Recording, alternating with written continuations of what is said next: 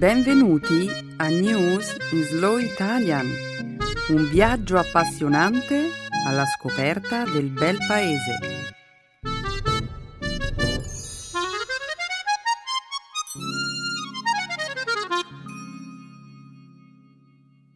Oggi è giovedì 20 giugno 2013.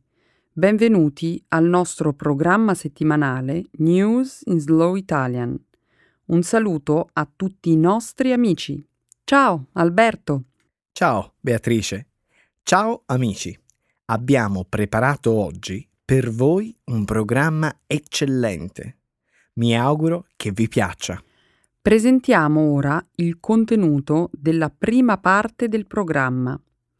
Oggi parleremo della discussione sulla Siria che ha avuto luogo al G8, delle massicce proteste in Brasile contro la corruzione e l'alto costo della vita, della decisione della Corte Suprema degli Stati Uniti sulla brevettabilità genetica e, infine, dello strano caso di un gatto candidato a sindaco di una città messicana.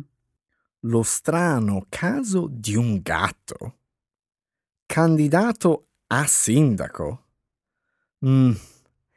Deve essere una prospettiva spaventosa per i topi. Alberto, non rovinare la sorpresa. Ce la stavo mettendo tutta per creare un po' di suspense. Oh, mi dispiace. Va bene, andiamo avanti. Nel segmento grammaticale, nella seconda parte della trasmissione, avremo un dialogo ricco di esempi sui pronomi indiretti atoni e tonici. Concluderemo poi il programma con le espressioni idiomatiche. Esploreremo anche oggi un nuovo modo di dire italiano Bando alle ciance. Magnifico. Diamo inizio alla trasmissione. Alziamo il sipario?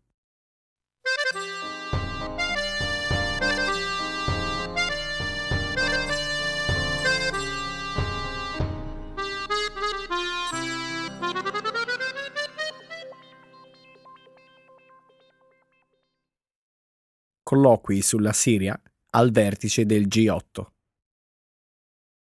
si è svolto in Irlanda del Nord il 17 e 18 giugno il 39 summit del G8, la conferenza del gruppo degli otto, G8, include i leader di Canada, Francia, Germania, Italia, Giappone, Russia, Regno Unito e Stati Uniti.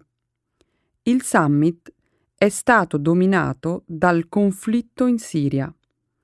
I leader del G8 hanno invocato un'intesa per la creazione di un governo di transizione in Siria con pieni poteri esecutivi creato su una base di mutuo consenso.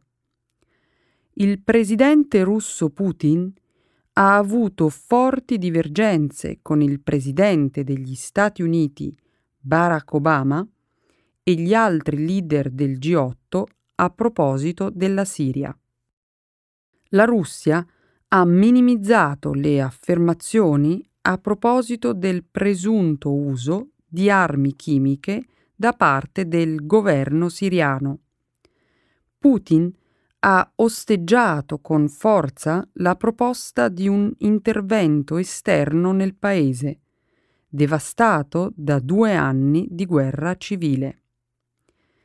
I paesi che partecipano al G8 hanno promesso aiuti umanitari pari a quasi 1,5 miliardi di dollari, 1,1 miliardo di euro per i rifugiati sia all'interno che all'esterno della Siria.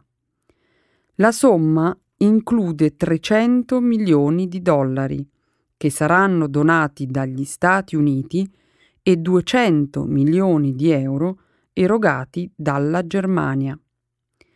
Il G8 non è un'organizzazione internazionale, ma è un gruppo informale che si riunisce regolarmente dal 1976. 1976. Dunque, l'incontro si è concluso e non è stata presa alcuna decisione relativamente ai colloqui di pace? Hai ragione. I leader del G8 hanno sottolineato la necessità di convocare una conferenza di pace quanto prima, ma non hanno proposto una data. A causa di Vladimir Putin, suppongo. Mm, credo che tu abbia ragione. La causa principale è l'opposizione del presidente russo Putin. Bene, analizziamo la situazione. Uh, Putin è un forte alleato di Assad, giusto? Eh sì, è vero. Ma io pensavo che Putin appoggiasse i colloqui di pace. Sì, certo, appoggia i colloqui di pace. Se alla conferenza partecipa anche Assad. Ah, questo è il problema. Appunto, il primo ministro britannico Cameron ha detto che è impensabile che il presidente Assad possa avere un ruolo nel governo di transizione. Putin, però, si è impegnato a boicottare qualunque trattativa che ponga come condizioni le dismissioni di Assad. Una vera situazione di stallo. Il documento di chiusura del G8 ha auspicato la celebrazione di una conferenza di pace e non ha menzionato Assad, lasciando intuire una disponibilità al compromesso con la Russia. Inoltre, i colloqui di pace possono essere posticipati fino a settembre.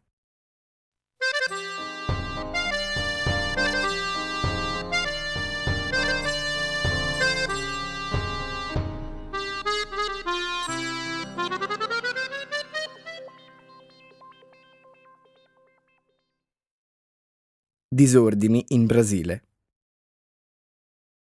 Continuano le massicce proteste in Brasile. Centinaia di migliaia di persone hanno sfilato in questi giorni nelle strade delle principali città del paese. Diverse unità delle forze di sicurezza nazionale sono state inviate a Rio de Janeiro, Belo Horizonte, Salvador, Fortaleza e nella capitale Brasilia. Le manifestazioni hanno avuto inizio con alcune circoscritte proteste contro l'aumento del costo del biglietto dell'autobus a San Paolo il 2 giugno. La tensione è poi cresciuta provocando un'imponente ondata di proteste, toccando un'estesa gamma di problemi, tra cui la corruzione e l'alto costo della vita. I manifestanti protestano contro le ingenti spese che il governo sostiene in vista del campionato mondiale di calcio del 2014 e dei giochi olimpici del 2016, trascurando di investire nel settore della sanità e dell'istruzione.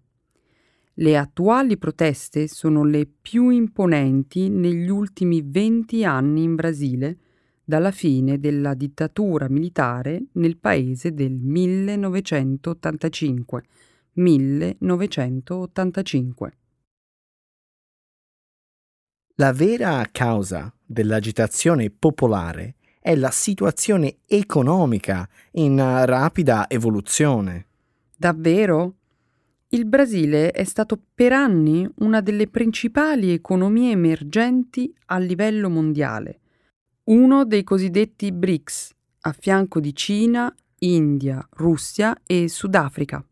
Senza dubbio. E inoltre il Brasile è stato scelto per ospitare sia la Coppa del Mondo di calcio che le prossime Olimpiadi.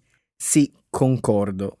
Negli ultimi dieci anni il tasso di interesse chiave del Brasile è stato in media dell'8 al 10%, il che significa che per via della crisi economica globale il paese ha sofferto la più elevata redditività al mondo.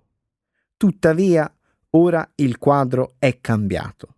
L'economia brasiliana ha subito un considerevole rallentamento nel corso dell'ultimo anno, crescendo meno del 2%.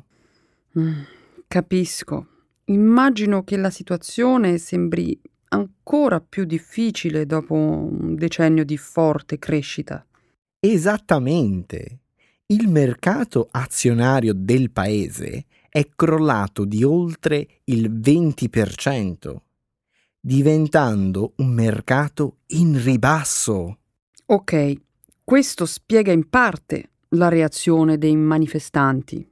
Inoltre, quando la crescita rallenta, i segni della disuguaglianza sociale diventano molto più evidenti. Questa non è una novità. È noto che il Brasile e altri paesi dell'America Latina hanno le società più disequilibrate del mondo. Attualmente in America Latina oltre 130 milioni di persone fanno parte della classe media e questa classe media più ampia tende ad esigere interventi più decisi da parte del governo, specialmente nell'ambito dei servizi sociali e della redistribuzione del reddito.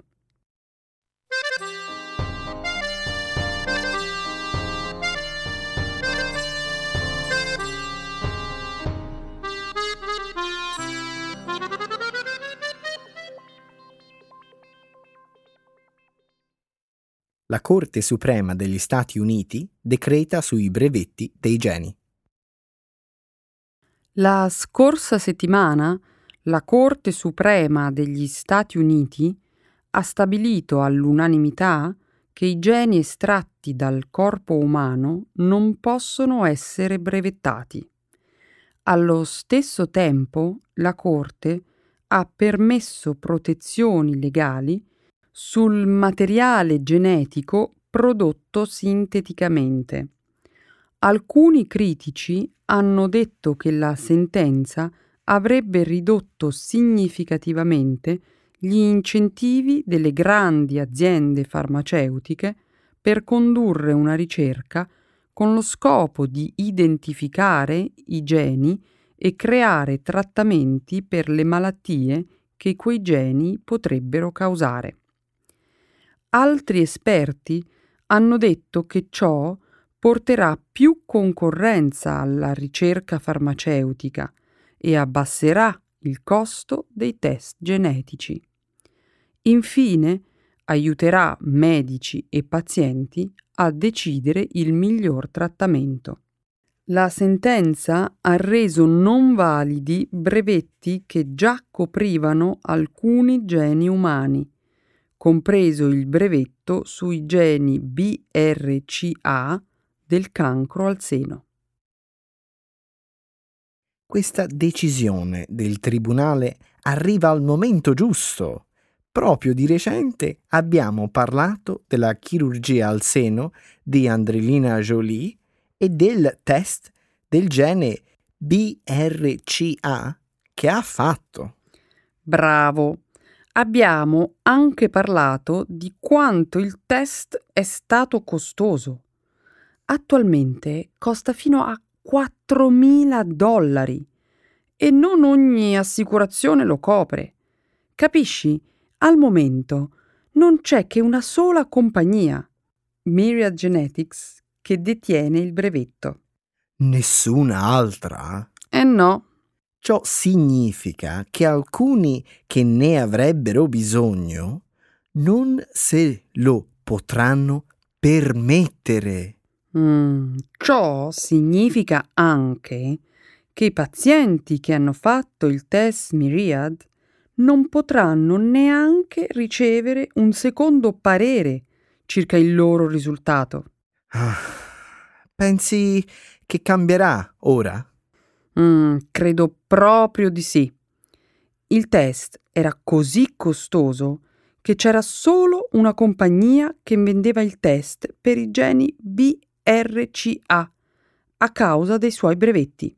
Solo una compagnia in tutto il mondo. Non ha senso e non è giusto. E la Corte Suprema degli Stati Uniti ti dà ragione, Alberto.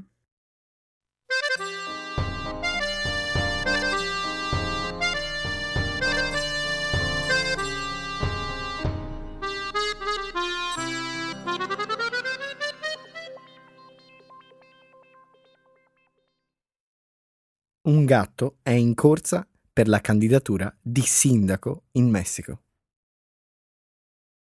Il gatto Morris è in corsa per la candidatura di sindaco in una città di Xalapa, nel Messico orientale. Il proprietario di Morris, Sergio Chamorro, dice che Morris è in corsa con il compito di protestare contro la corruzione del sistema politico messicano. Dorme quasi tutto il giorno e non fa nulla, e ciò rientra nelle mansioni di un politico, ha detto Chamorro. Chamorro ha creato una pagina di Facebook per pubblicizzare la candidatura del gatto questo maggio. La pagina è stata vista da tantissima gente e ora ha più di 125.000 likes. Il nostro messaggio dall'inizio è stato se nessuno dei candidati ci rappresenta, votate per il gatto, ha detto Chamorro. Xalapa è una città universitaria con una popolazione di 450.000 anime che ha sofferto per via di alti tassi di criminalità e di corruzione negli ultimi anni. Questa è un'idea assolutamente esilarante e brillante. Sono d'accordo. Il gatto Morris è adorabile. I suoi manifesti elettorali sono veramente carini e divertenti. Lo so. Uno dei messaggi sui manifesti elettorali è molto orecchiabile. Stanco di ratti? Vota per un gatto. Questo è divertente, ma mm, c'è un problema. Cosa succederebbe se vincesse? Beh. Mm, un gatto sindaco. Ma dai, non ti preoccupare. Morris non è in realtà sulla scheda di voto a Xalapa. Ci sono sette candidati ufficiali per la candidatura a sindaco di Xalapa tra i rappresentanti dei tre maggiori partiti del Messico. La sua personale campagna sta chiedendo alle persone di scrivere il nome del gatto o di disegnare il volto di un gatto sulla scheda elettorale il giorno delle elezioni per inviare un messaggio ai politici della città. Ah, mi sento meglio. C'è un'altra buona notizia per te tutti i fondi raccolti attraverso la campagna di Morris saranno devoluti a rifugi per animali locali.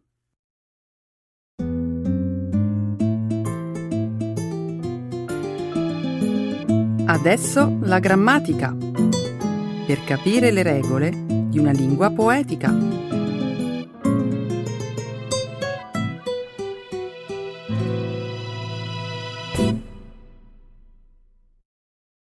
Indirect Object Pronouns. Alberto, come mai tutto questo ritardo? Mi stavo incominciando a preoccupare. Ti sei impensierita? Certo. Cosa ti è successo? A me. Mm, e a chi allora? Certo, a te. Nulla. È che c'era molto traffico in strada. Dici sul serio? Sì, le strade erano tutte bloccate e non si poteva passare. Non mi sembra una scusa molto credibile. E perché no? Giuro, è la verità. Alberto, la conosci la fiaba di Pinocchio? Quella scritta da Carlo Collodi? Sono cresciuto con quella favola. Pensa che una volta ho anche visitato Collodi, il paese natale dello scrittore. Sai che il suo vero cognome non era Collodi ma Lorenzini, vero? Veramente? No. Collodi non è altro che il borgo d'origine della madre e quello in cui vivevano anche i suoi nonni. E perché allora decide di farsi chiamare Collodi? Perché sin da piccolo era il luogo dove lo scrittore trascorreva le sue giornate più felici. Ah, buono a sapersi. Ma mm, ritornando alle scuse, ricordi cosa diceva la fata di Pinocchio a proposito delle bugie? Che le bugie si riconoscono subito? Esatto. E poi diceva anche che ci sono due tipi di bugie, ricordi? Mm, questo ah, vagamente. Ci sono le bugie che hanno le gambe corte e quelle che hanno il naso lungo. Vuoi dire che la mia non è la verità, ma una bugia? Molto probabile. Beatrice, con questa storia di Pinocchio mi hai fatto ritornare bambino. Ah, quando dicevi le bugie? Sì, quando ero piccolo e il mio naso era sempre sotto minaccia. Perché ti chiamavano Pinocchio, forse? Sempre. Chi? Ah, mm, i miei fratelli più grandi. Sì, eh, mi prendevano in giro, insomma. Effettivamente, se si guarda attentamente il tuo naso, si capisce subito che da piccolo ne raccontavi tante di bugie. Ma che cosa dici? Smettila. Il mio naso è bellissimo. Scherzo, Alberto, sei un adone. Mm, pensa che avevo così tanta paura di mentire che dopo aver detto qualcosa di falso passavo ore e ore a guardarmi allo specchio. Che facevi? Controllavi la crescita del tuo naso? Sì, centimetro per centimetro. E che succedeva? Nulla, anche se dicevo le bugie più grandi. Quindi sei arrivato a una conclusione? Certo, dopo tutto quel tempo passato a osservare il mio naso, ho capito che non ero io il solo a mentire. E chi altro se no? Anche i miei fratelli, perché il mio naso non è mai cresciuto. Alberto, ma non capisci? Questo può voler dire soltanto una cosa. Cosa? Che le tue non erano bugie da naso lungo. E allora? Ma erano bugie dalle gambe corte. Ma non hai capito nulla in tutti questi anni? Accidenti! Adesso capisco l'errore. Ecco perché. Si capisce subito quando dico le bugie. Ecco le espressioni, un saggio di una cultura che ride e sa far vivere forti emozioni.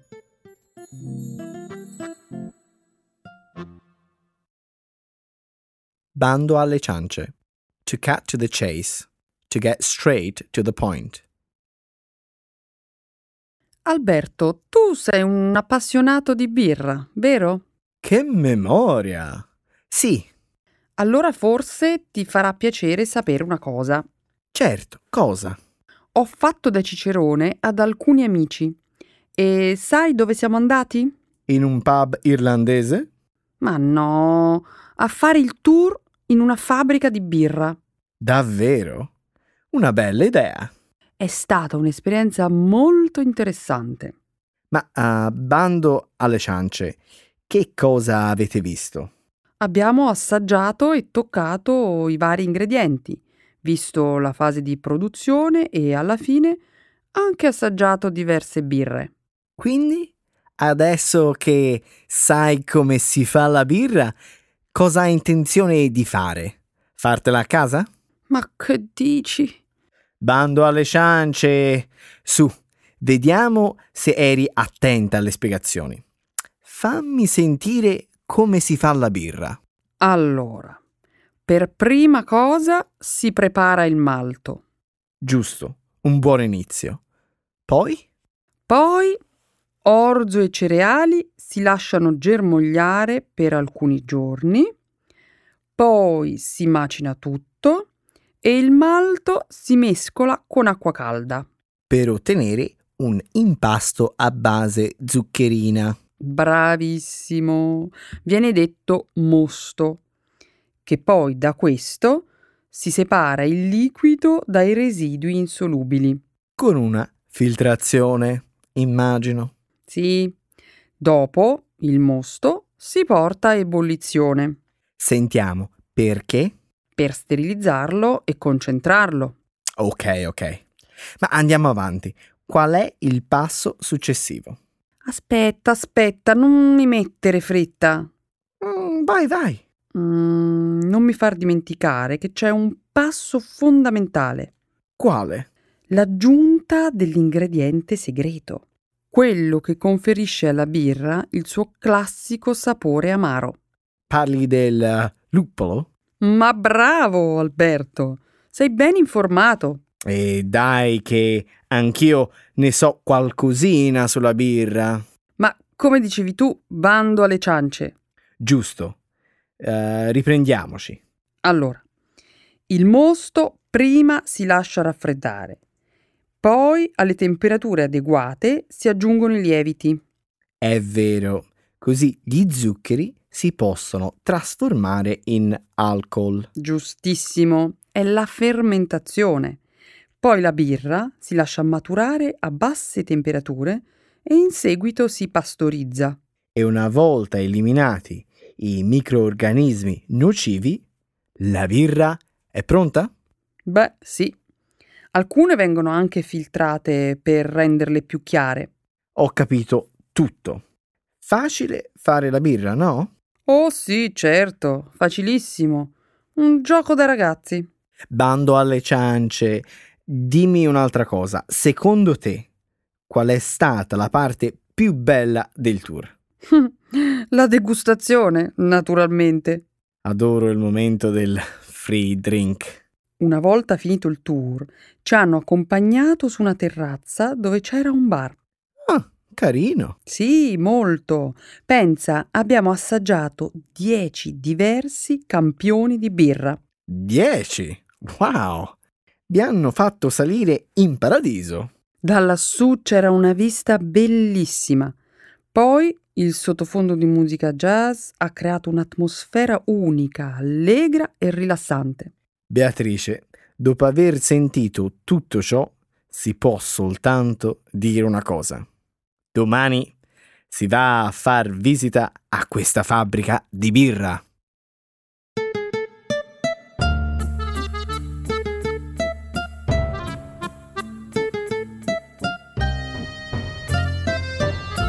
Amici ascoltatori, grazie per averci ascoltati anche questa settimana.